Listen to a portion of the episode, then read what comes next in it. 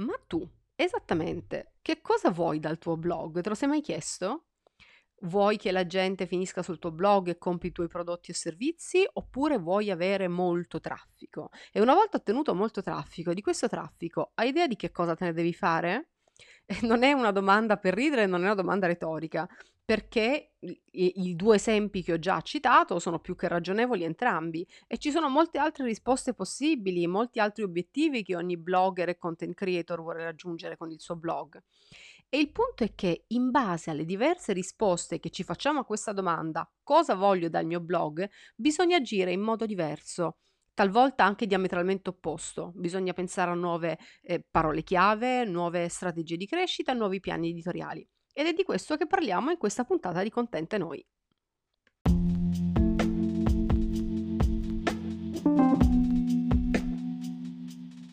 Sono Sabrina Barbante, blogger e blogging coach. Questa è la seconda stagione di Contente Noi, un podcast in cui ti parlo del mondo dei digital freelance, della gestione pratica ed emotiva dei lavori creativi da remoto, della differenza fra libertà e autodeterminazione dal momento che nasco e cresco come travel blogger, ogni tanto ti racconto anche destinazioni e pillole di geopolitica. Ovviamente ti aspetto sempre a casa su sabrinabarbante.com.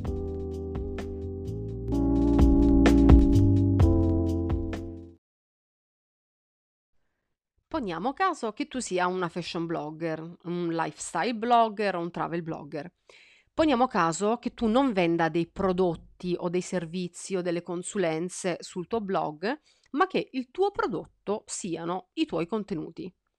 Decine di blogger vivono di questo, usando i propri contenuti come il proprio principale prodotto e effettivamente anche io dal 2015 al 2019 facevo dai miei contenuti l'85% del mio fatturato, quindi sì, ero anche io una blogger che viveva esclusivamente dei suoi contenuti.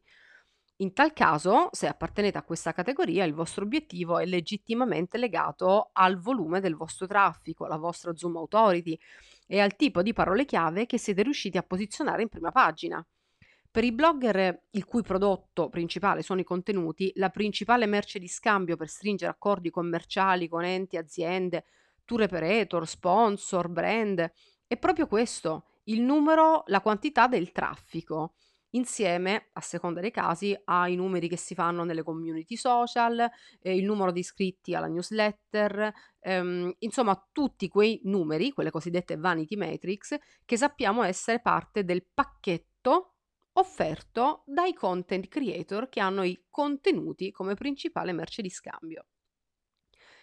Ma se invece il tuo blog è il luogo nel quale parli di alcuni aspetti della tua professione, che ne so, sei un webmaster, sei un avvocato, sei un consulente di immagine, un consulente di armocromia, eccetera, eh, il traffico massimo non può essere eh, il tuo obiettivo legato al blog. Non puoi avere un traffico massivo come solo obiettivo perché non sai che cosa fartene.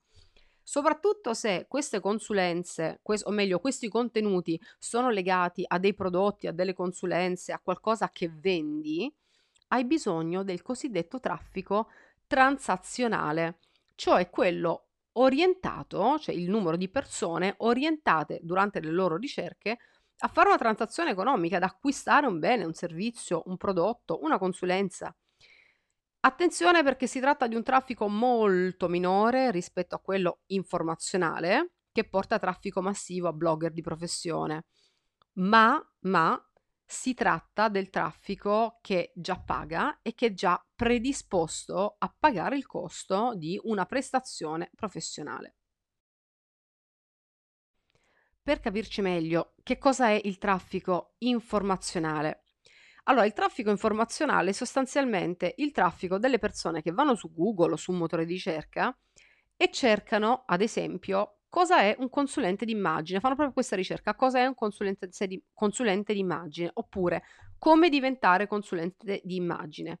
Oppure, cambiando segmento narrativo e andando verso il mio amato segmento travel, eh, il traffico informazionale è quello delle persone che vanno su Google e cercano cosa vedere a Varsavia, cosa fare a Nîmes, oppure itinerari in Provenza, Attenzione perché non serve che nelle parole chiave digitate ci siano parole come come, cosa per creare una ricerca di tipo informazionale. L'intento di ricerca di chi vuole avere indicazioni e informazioni passa anche da altre ricerche semantiche e frasiologiche come itinerari in Provenza. Chi cerca itinerari in Provenza è molto probabile che abbia come intento di ricerca la voglia di avere informazioni sugli itinerari in Provenza. Questo tipo di ricerche è quella più gettonata sul web, che è un luogo in cui noi cerchiamo per lo più informazioni, approfondimenti, tutorial ed è per questo che se vogliamo aumentare il nostro traffico perché è la mole di lettori il nostro principale elemento di trattativa, e punto di forza come blogger, è per questo tipo di ricerche che dobbiamo sforzarci a scrivere. È in questo campo di ricerca che dobbiamo cercare di farci spazio. Quindi, se abbiamo intenzione di avere tanto traffico, rispondere a delle domande di chi cerca informazioni deve essere il nostro obiettivo anche nel piano editoriale strategico. Ma se invece hai creato un, un blog sul tuo sito web o intendi a buona ragione farlo per vendere i tuoi prodotti, le tue consulenze, i tuoi servizi, il traffico informazionale massivo ti serve un po' di meno, ti serve fino a un certo punto.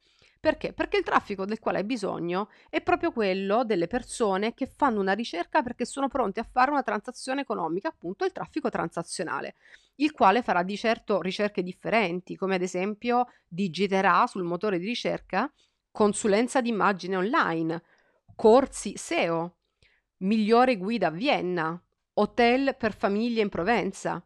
Chi fa questo tipo di ricerca vuole fare un acquisto è orientato a fare un acquisto. Questo tipo di ricerca, attenzione, è proporzionalmente inferiore rispetto alla ricerca informazionale, cioè sono molte di meno le persone che fanno una ricerca di questo tipo su internet rispetto a quelle che generalmente cercano informazioni.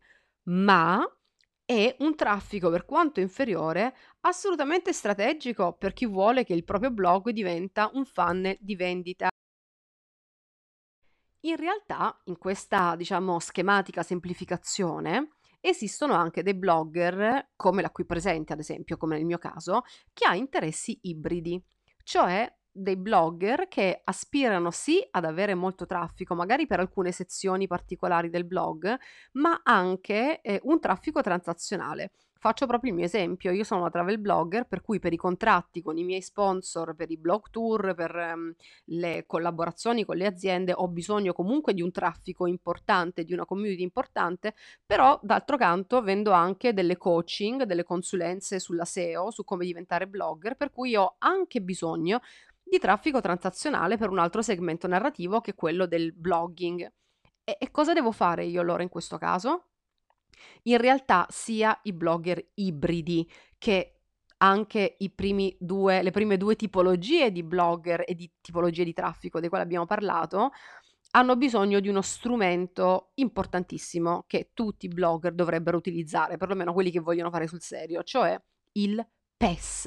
E che cosa è il PES, questa, questa parolaccia? Cosa vuol dire? È un acronimo che sta per Piano editoriale, editoriale strategico, del quale peraltro parlo sempre sia nelle mie coaching ma anche su Instagram e sul blog. Si tratta di fatto di un piano editoriale che parte proprio dall'analisi dei reali obiettivi del blog, che non sono affatto simili per tutti i blogger.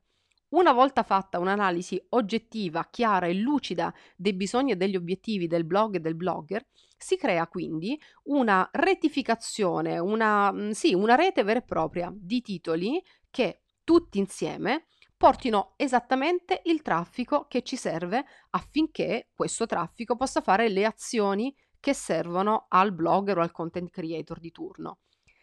Attenzione perché chi ha anche, anche chi ha obiettivi di vendita, ad esempio, e quindi chi ha bisogno di un traffico transazionale ha comunque bisogno di alcuni articoli che diano informazioni generiche e curiosità, al solo fine, per esempio, di aumentare il traffico, ma se di quel traffico sappiamo cosa farcene, ad esempio portarlo nelle nostre community social dove potremo diventare per loro un'abitudine navigativa e vendere il prodotto non oggi ma tra due mesi, ecco che anche gli articoli di tipo informazionale che portano un traffico massivo possono essere assolutamente preziosi per quei content creator, per quei blogger che creano un blog per vendere un prodotto.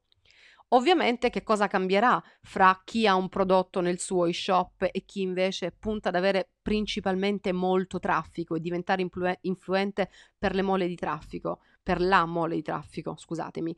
Um, cambierà, per esempio, una delle prime cose che cambiano i piani editoriali strategici è il numero di articoli orientati verso un tipo di traffico piuttosto che verso l'altro tipo di traffico. Cambieranno le tecniche di link building interno al sito stesso, quindi cambierà la strutturazione del piano editoriale strategico, che è una cosa che mi rendo conto può sembrare complessa, ma che è davvero utile per avere dal proprio blog gli obiettivi che ci siamo preposti all'inizio. Parentesi, un modulo molto approfondito delle mie coaching, delle quali vi lascio il link nella descrizione di questo podcast, è proprio concentrato sul piano editoriale strategico, cioè noi creiamo una quindicina, ventina di titoli che sono il piano editoriale strategico che ti porterà a raggiungere determinati obiettivi. Messaggio pubblicitario finito.